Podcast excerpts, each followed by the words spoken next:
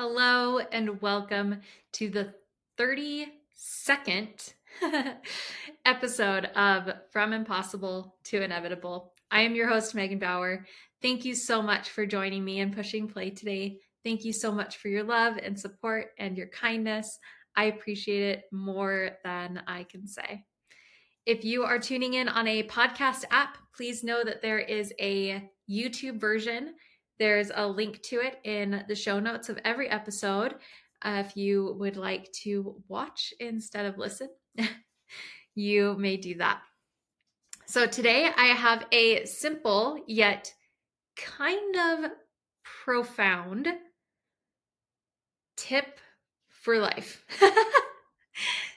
this is something that really, at the heart of it, is so simple yet it has definitely impacted my day to day life. And here it is. Are you ready? Timers. I live by timers. I love timers. I live by them in a great, great, great way. I use timers in all sorts of ways. Um, I first started using timers because it really helped little Miss B when she was little. Whenever we had to go somewhere, or whenever we had to leave somewhere, or whenever it was almost time to be done playing, or almost time to eat, or almost time to get in the bath, or almost time for her friends to leave, or whatever, I learned real quickly, quickly, whatever, it took me forever to learn this. I learned somehow, by the grace of God, that if I just gave her even five minutes and set a timer, the transition from one thing to the next thing happened so much smoother. It, she knew it was coming. It wasn't this abrupt, okay, it's time to go. Okay, it's time to pick up. It was this, I know it's coming. It's almost here. And she could just mentally maybe emotionally prepare for the transition. And if I don't, even though she is now nine, if I don't use a timer, we still end up with a little fight.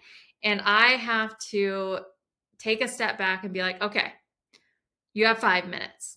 And even though if I intended to leave right then or I intended the transition right then, I have to kind of eat that because I didn't give her a warning. I didn't give her a timer. And it works the best when she can hear the timer go off because then she doesn't feel like I've just made things up. Sometimes when we're at friends' houses or whatever, and it's like, okay, we're leaving in five minutes, she's not around to hear a timer. Um, but it always works the best when she can hear that timer go off and then she she knows it's time for the transition.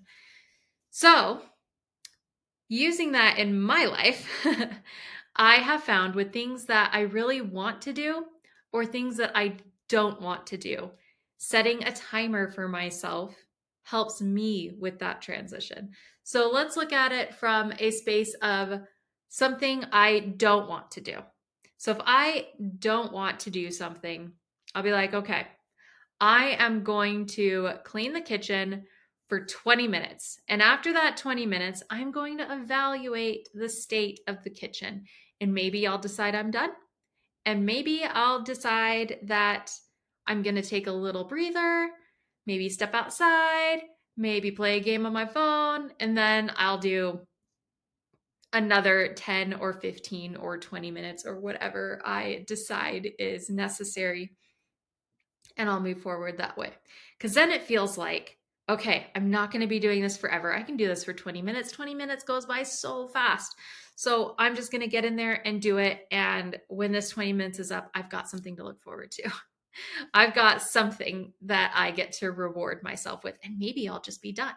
And sometimes, here's the delightful thing when it's something like cleaning the kitchen or the bathrooms or whatever, something I don't want to do, if I decide I am in it for 20 minutes, sometimes things get a little bit cleaner or a little bit more done than they would have if I just went in and tried to do it without a timer. Because then I feel like I'm really, I am using every corner of this space I've given myself. I am not only am I cleaning the counters, but I'm going to clean the the walls or the backsplash too because I've got 20 minutes that this container that I have chosen that I am just going to maximize and make the most of. So sometimes I get that result, which always feels way better because it's like, well, not only did I do that, but I also did that. And then I just feel amazing, right?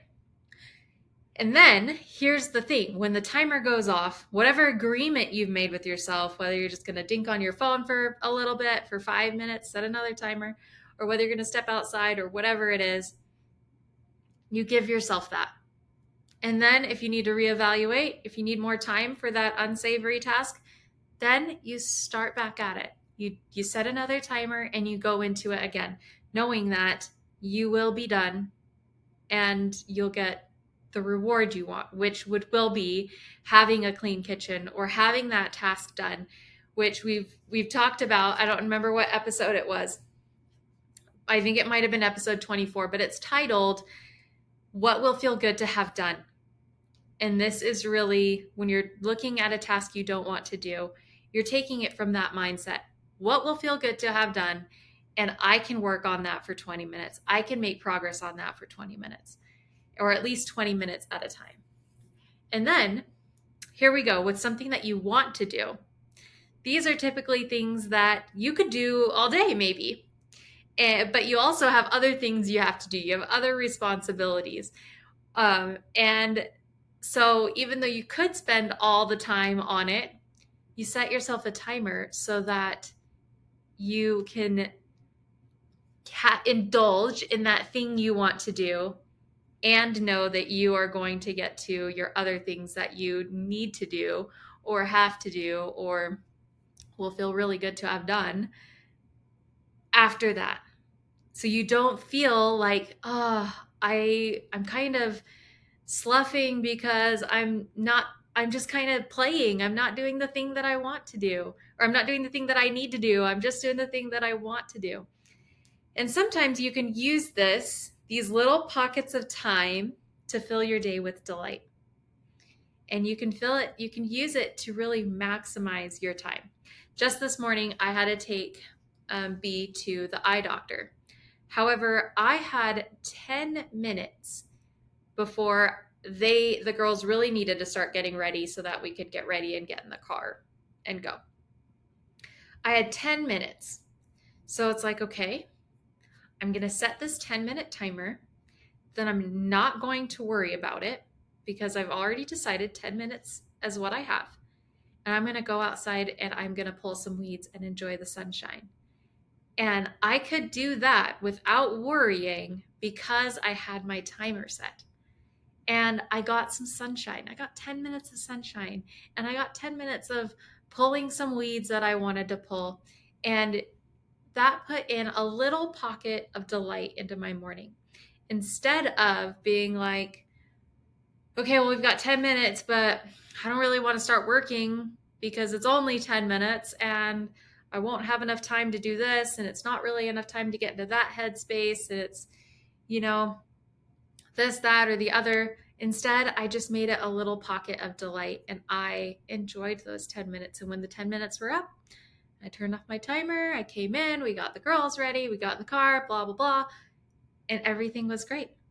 But I got those 10 minutes of beautiful charge time that if I didn't have a timer, I wouldn't have felt comfortable taking because I know or I knew that the girls had to get ready and we had to get in the car and we had to go and we had all these things, all these pressure things. The timer creates a bit of a bubble of you don't have to worry about the pressure because it's all under control.